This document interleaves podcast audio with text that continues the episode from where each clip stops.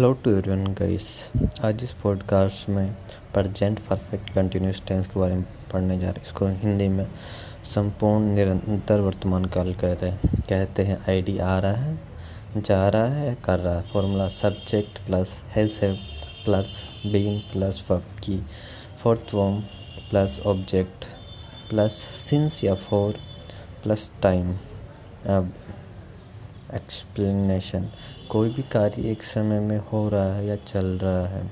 अब आपने फोर में देखा होगा कि सेंस या फोर तो अब अपन ये देखेंगे कि सेंस का कहाँ पे यूज़ होता है और फोर का कहाँ पे होता है। सेंस का यूज़ परफेक्ट टाइम यानी निश्चित समय के लिए एग्जांपल के लिए।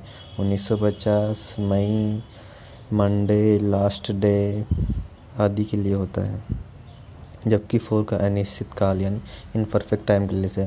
साठ year six month, three week, four days, two hours, दस मिनट, पंद्रह सेकेंड अलो और अगले आने वाले टेंस अब स्पीकिंग के लिए यूज़ नहीं, बहुत कम यूज़ होते हैं तो उनको अपन नहीं पढ़ेंगे।